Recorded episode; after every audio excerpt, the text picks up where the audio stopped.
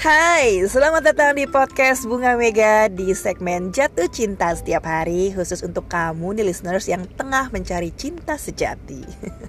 di podcast kali ini saya mau mengangkat tema buanglah mantan pada tempatnya. Keren ya judulnya.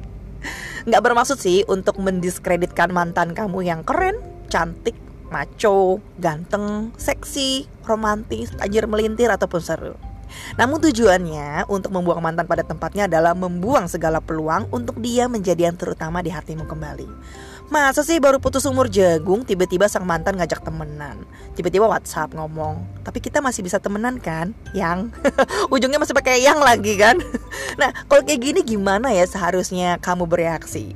Kalau saya jadi kamu Saya akan dengan tegas menjawab Maaf tapi nggak sekarang ya Ajakan pertemanan setelah putus bukanlah ucapan yang perlu ditanggapi secara serius listeners. Pernyataan tersebut layaknya basa-basi seperti Hai, apa kabar? Senang bertemu denganmu. Sudah makan? Sudah kenyang? kita tuh sering terjebak dengan pemahaman bahwa setelah putus kita bisa tetap menjalin pertemanan seperti awal mulanya. Coba kita cek motivasi kamu deh. Nih ada tiga nih yang kayaknya bisa di highlight. Yang pertama, kamu benar-benar hanya ingin berteman. Really? Yang kedua, sebenarnya cuma pengen tetap update aja sih tentang hidupnya terutama kalau dia lagi deket sama orang lain kan sama orang baru. Kepo pasti kita. Lalu yang ketiga belum ikhlas aja kalau belum berhubungan lagi sih. Secara dia kan pernah menjadi bagian dan lembaran lembaran cerita dalam kehidupan kita. Sah. Anyway, alasan berteman ataupun menjaga tali silaturahmi adalah alasan paling populer yang sebenarnya untuk menutupi rasa belum ikhlas aja dengan perpisahan yang terjadi. Hal yang perlu kita ketahui adalah menjaga tali silaturahmi itu nggak sama dengan intens berkomunikasi. Ini tuh jaraknya sangat tipis sekali ya, setipis isi hati kamu.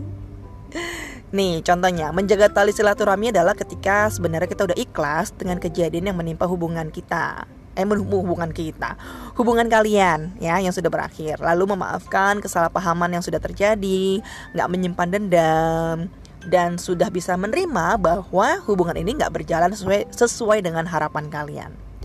Kalau intens komunikasi adalah sebenarnya mencari-cari momen untuk tetap bisa bertegur sapa dengan misalnya chatting WhatsApp, Line, BBM.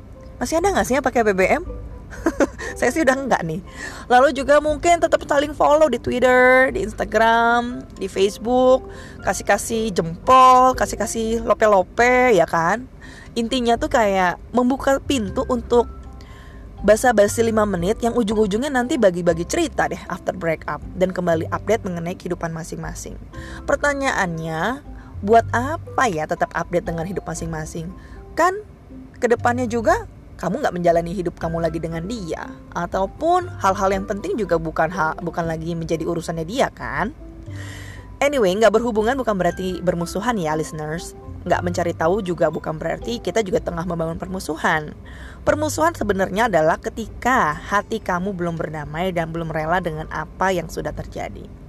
Kak kak salah nggak sih kak kalau aku pengen kembali lagi sama dia pengen go back kalau buat saya sih ini tergantung kondisi hubungan sebelumnya ya jadi kalau kamu mau kembali pastikan kamu nggak terjerat dengan pemikiran semua akan berubah menjadi lebih baik seperti membalikan telapak tangan Sangat baik berpikir positif, tetapi ingat, hal yang pernah membuat hubunganmu dan si dia berakhir kemungkinan besar akan berulang kembali.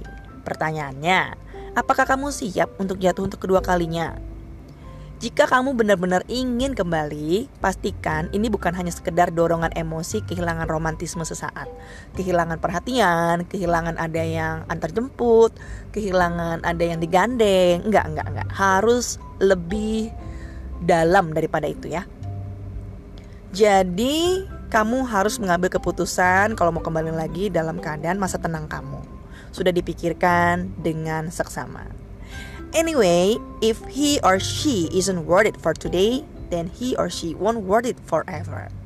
Bisa follow saya, boleh curhat juga di Instagram di @bunga underscore mega ataupun di Twitter saya di @bungamega dan juga bisa baca-baca tulisan saya nih di website di www.bungamega.com seputar love and relationship untuk kamu yang terus berusaha mencari cinta sejati. Sampai ketemu lagi di podcast saya selanjutnya di episode berikutnya yang pastinya lebih seru tentang love and relationship. Dah.